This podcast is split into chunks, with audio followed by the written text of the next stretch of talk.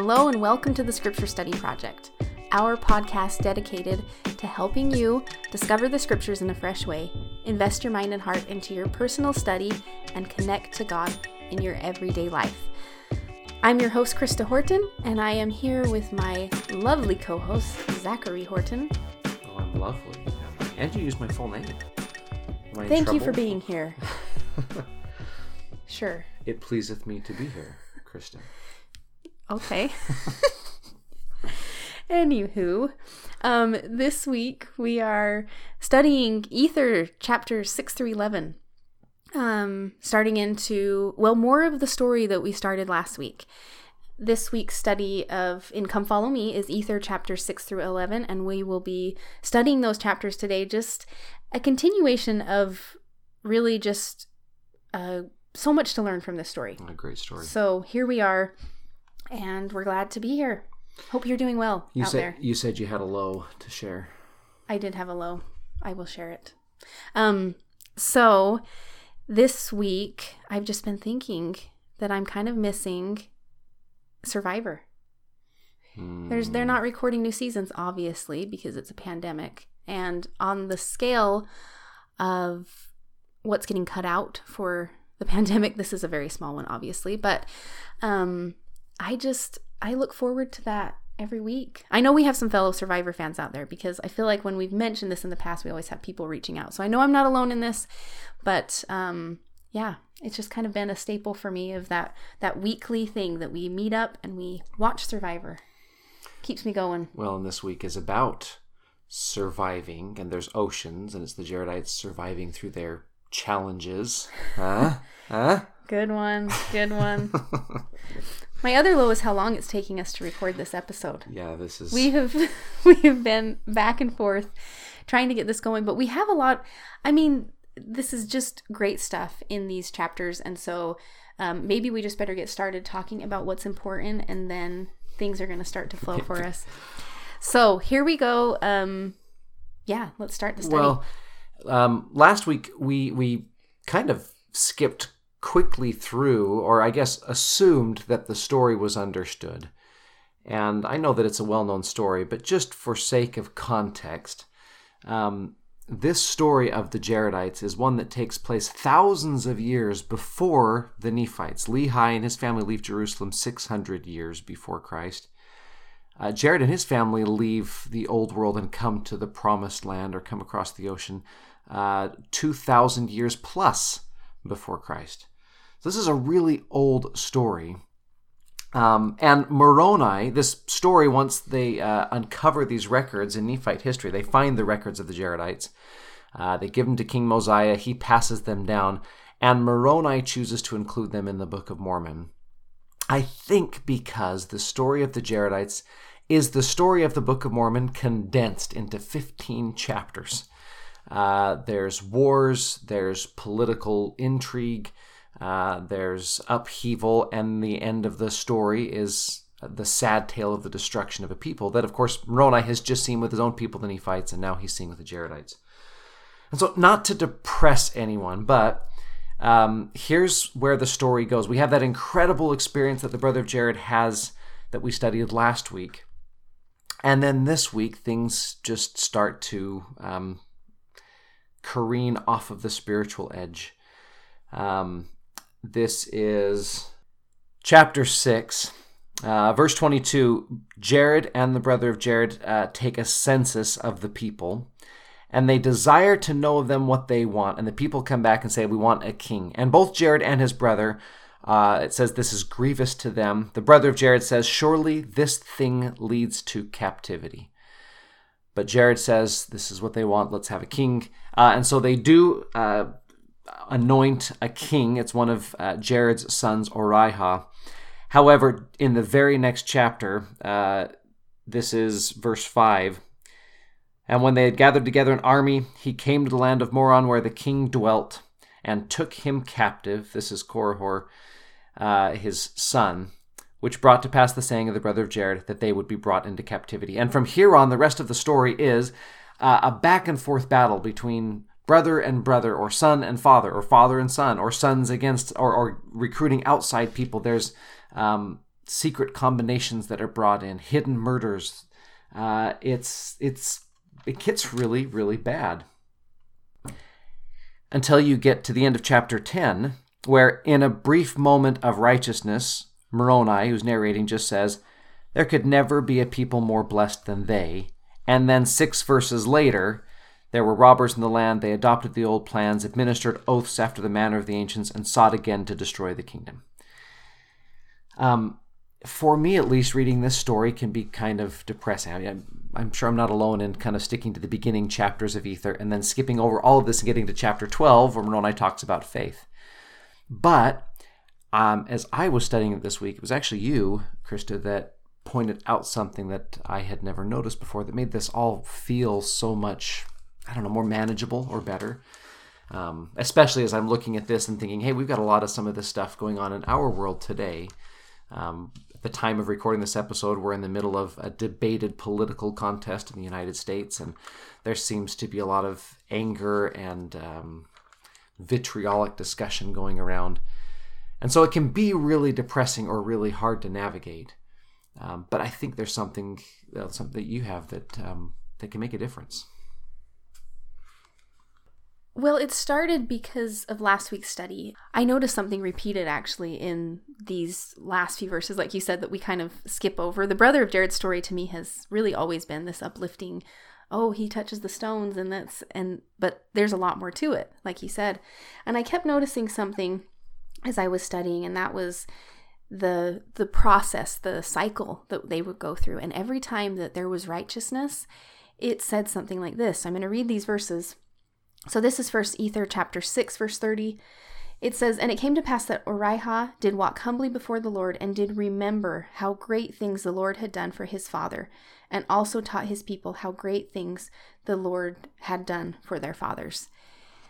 And then we go through again, and more wickedness, and then it's brought back again um, in chapter 7 verse 27 and there were no more wars in the days of Shule and he remembered the great things that the Lord had done for his fathers in bringing them across the great deep into the promised land wherefore he did execute judgment in righteousness in all his days and then it happens again. The cycle goes through again. And this one's in Ether chapter 10, verse 2. And it came to pass that Shez did remember the destruction of his fathers, and he did build up a righteous kingdom, for he remembered what the Lord had done in bringing Jared and his brother across the great across the deep. And he did walk in the ways of the Lord, and he begat sons and daughters. In each of these instances, there was peace and righteousness because they remembered. They looked back and they remembered what had been done for people before them, and they knew that it was proved that it worked. Um, and so today's study, what we went through, these chapters, is what was it that they were remembering? what brought them back to righteousness just by looking back at this story. And how does that apply to us today as we go wade through our own great deeps in life? And what do we need to remember and learn from from this story? Well, I think the first point to be made, uh, and forgive me for going back an episode or back a study, but um, I've loved, I've always loved the story of the brother of Jared finding or getting the idea of the stones uh, and I always taught it as, or understood it as, this great story of how God helps us to solve our own problems. Until I read it, this is about a year ago when I read it, and realized the testimony the brother of Jared came out of that experience with wasn't, I've learned that I can do great things. Listen to this. This is uh, back in chapter 3, verse 4. The brother of Jared says, And I know, O Lord, that thou hast all power and then verse 5 Behold, O Lord, thou canst do this.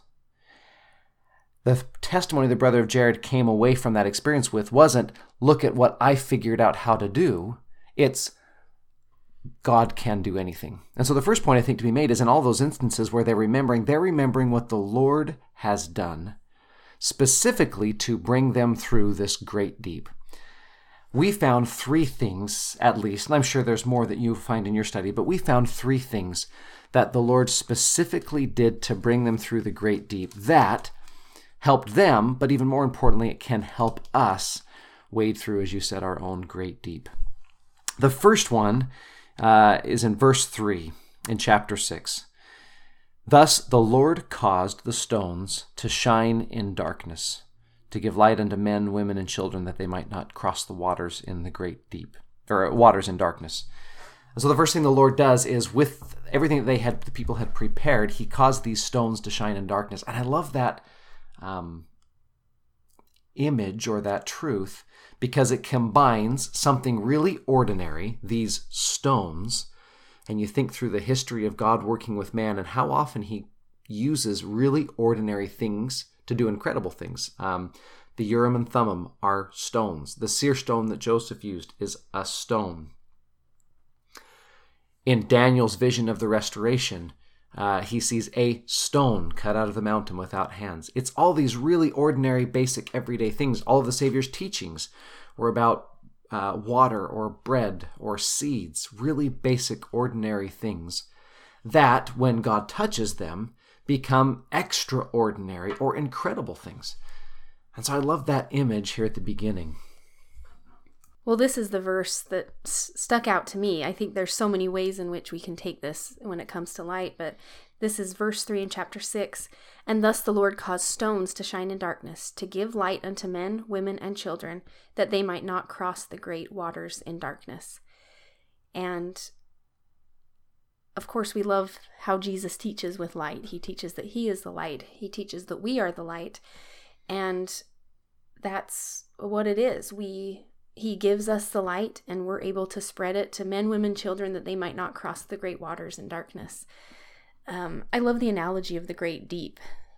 I, I probably will say this a few times throughout this episode, but just that analogy of sometimes that's what it feels like for us in life is that we're we're going through a great deep and it's hard and it's dark but we can be we can use the light of jesus christ for ourselves um, maybe we have the light of christ from others help us through those times and that's what it that's what it's there for and i love thinking of in this situation that light comes from um, these stones these ordinary things and so it makes mm-hmm. me wonder what are the ordinary things if the truth if this first truth that they remember is that god can make ordinary things glow. That's a poor way to state a truth, but God can take the ordinary and make it extraordinary. He can take the mundane and make it magical. He can take darkness and make it light.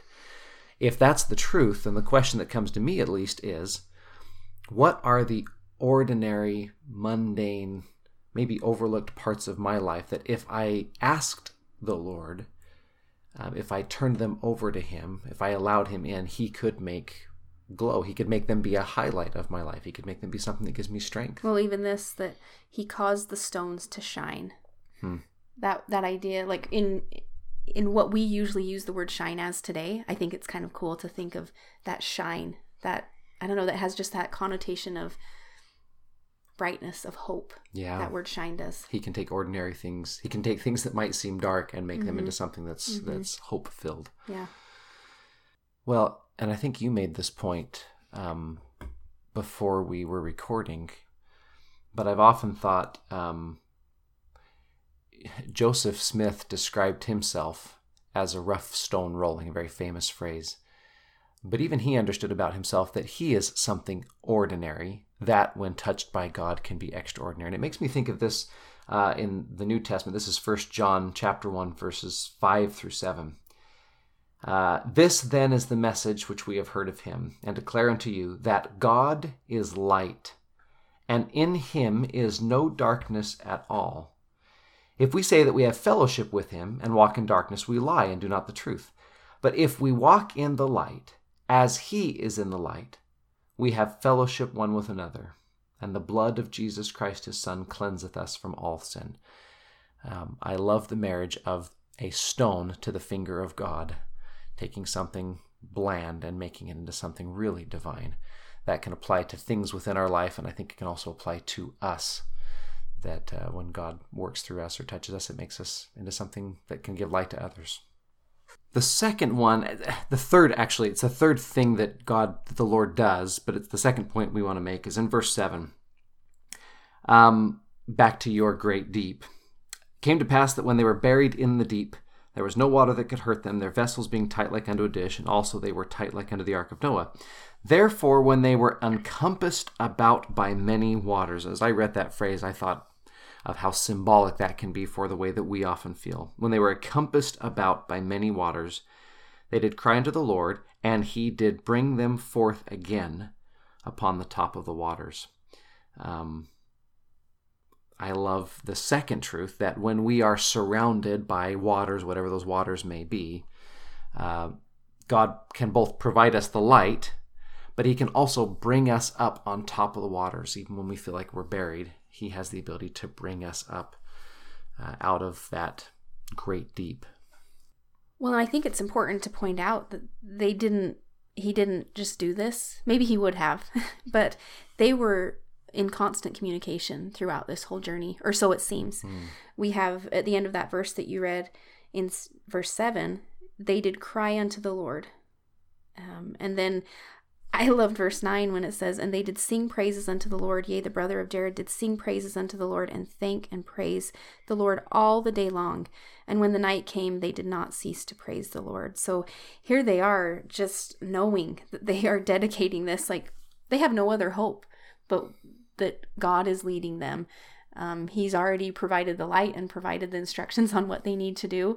And so sometimes they're going to cry to him because they're in agony and they're not sure what to do. And then other times they're going to maybe sing praises of, um, sing in agony or sing it, but it really gives you the, the, well, it says that they prayed all the time, whether it was they were crying or they were singing praises they were keeping in touch with him because they knew it was him that was going to bring them. So the question I have then is how do you do that? Because I, I love this. I love that both of these happen when they're in the boat. I, I, misread verse nine. I thought they sang praises after they got out, but you pointed out no, they they they're they're doing that when they're in the boat. I think they just needed something else to do. Like, let's just sing. okay, we're done crying. Let's just, just, sing and clap. I just wonder when we're. I, I know from my own experience from talking to so many others that when you are swallowed about by waters or in the great deep, whatever it is that's causing you to feel that way, sometimes um, you don't feel like singing or praising or praying even. So, how do you do something like that um, when you're surrounded by things like like they are or they were here? Um, well, I don't know. I'll, I guess you're the only one in the audience that can answer. can answer. I mean, when I look at this one, that they did cry unto the Lord in their depths of despair, literally depths of the water. Um, for me, when I'm feeling that way, sometimes the only thing that I can do is pray. Sometimes even reading scriptures or doing a conference, listening to a conference talk or studying something just feels too much. But luckily for me, at least, um, praying never feels like too much. Mm. That's always kind of a relief of at least I can be desperately sad or desperately buried and I can still pray. So for me, it becomes really easy to cry unto the Lord because it's very simple. And just even if it's that prayer of like please help me have motivation to do something and maybe maybe that's what it is. So I, at least that's the first thing. And then I guess in the singing praises one if we're singing praises to Jesus and clapping our hands and um I think that's another one of them just the gratitude I mean, every self help in the self help wor- world, I think the number one thing is that recognizing what you have. And even if it's sitting down and writing a list of just three things that you're grateful for or three three ways in which you've seen God or maybe you go out on a walk I know that's another one I've heard a lot is go out on a walk look around and say three three uh, say a couple things that you're grateful for and I'm I think that's that's what they're doing they're crying to him. They're being grateful for the small things, even though they're stuck in a boat in the great deep.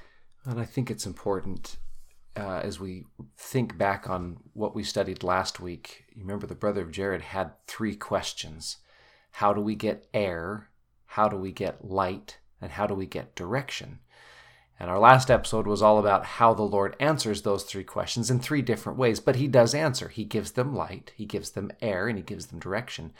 This is the fulfillment of all of the things that he promised to do in chapter 3. So we read, He gives them light in the darkness. The second one is about air. He brings them up upon the waters because they need air. They can't be buried under the ocean the entire time because they need to. Uh, they need air. And thinking about us, the times when God can help us find air. Um, it doesn't mean that we're going to leave the waters. They still have a long journey ahead of them but it does mean that he provides us moments when we can just breathe. And maybe what you're talking about with prayer and simple gratitude are simple ways to get just a little bit of air. It's interesting to think of that in that way because that's totally what it is. It's that uh, that breath of air of sometimes that you just need even just a little something that I think those things can provide. Yeah. Well, the third thing the Lord does for them then is he gives them direction. And I mentioned last week that this is my my currently my favorite answer the Lord gives because his answer to the brother of Jared is I will direct you. I will take care of it. Essentially, I have all things in control. I will make sure you get to the promised land. And I love that truth. This week adds a little bit of nuance to that truth because uh, this is verse 5. This is how the Lord gets them to the promised land. He promises that he'll get them there and he will take care of everything. But this is how he does it. Came to pass that the Lord God caused that there should be a furious wind blow upon the face of the waters towards the promised land. And thus they were tossed upon the waves of the sea before the wind. And it came to pass that they were many times buried in the depths of the sea because of the mountain waves which broke upon them, and also the great and terrible tempests which were caused by the fierceness of the wind. And then verse 8 it came to pass that the wind did never cease to blow towards the promised land while they were upon the waters, and thus they were driven forth before the wind. Um, I don't know if I love this truth, but it rings very true to me that in the Lord's efforts to get us to the promised land, whatever our promised land might be, that path, a lot of times, uh, involves furious winds, being tossed, being buried by mountain waves, some terrible tempests, fierce winds. Um, but that no matter what those things are, they continually blow us towards the promised land. Well, that's in verse 4. They, you know, they step into the barges and set forth into the sea. And then at the end of verse 4, it says, commending themselves unto the Lord their God. And it came to pass that the Lord caused that there should be furious winds to blow. and I think that's the that commending themselves unto the Lord their God. They're getting in there and they're just saying, "Here we go. This is hopefully we get somewhere because here we go." Um, something kind of scary. I think that's the. I couldn't help but think of the kind of that Christian saying of Jesus, take the wheel. I'm glad you said it with that voice because I was going to make you say it with that voice if you didn't. I said it slightly more animated before, but um, isn't that what this is? They step in and they say, okay, we have no choice. We're leaving it up to you, Jesus. Take the wheel, and we're going to pray and praise and cry in agony towards you as we're here, but we're trusting that you, you're going to steer us in the right direction. And He does. Yeah.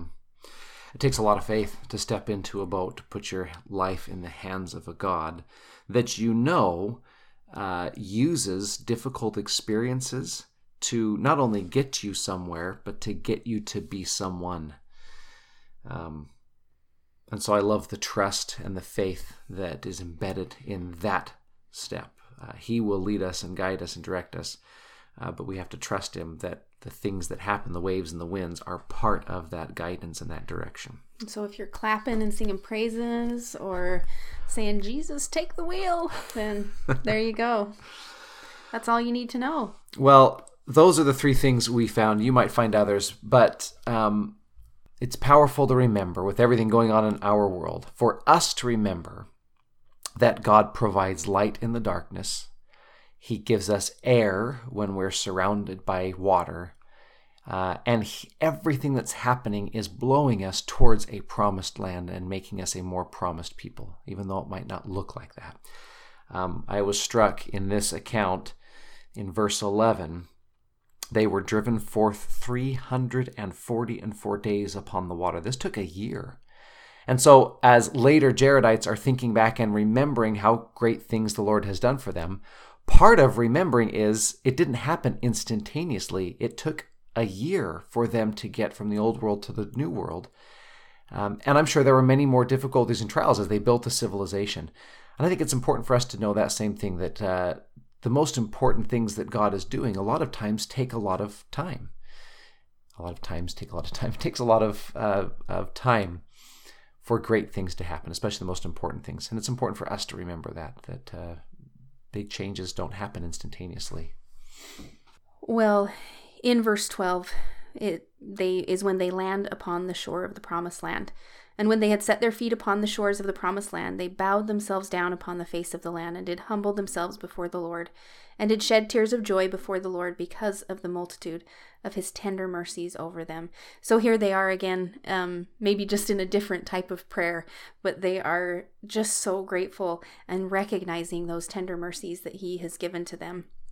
And then down to verse 17 says, They were taught to walk humbly before the Lord, and they were also taught from on high. Sometimes our trials, um, though though He's leading us and guiding us, they're still hard, and but we can always stick with Him um, and sing praises to Him and bow ourselves down to thank Him and recognizing all that He does. And I think as we go through those things and as we do those things, He continues to walk with us and He continues to teach us from on high, and those experiences bring us closer to Him. So remember that this week as you study to maybe in your own life maybe you need this too of recognizing what what the lord is doing for you. And hopefully these chapters help you do this. I know that they did for for me. So hope you have a great week a great study and we will be back next week. Thanks so much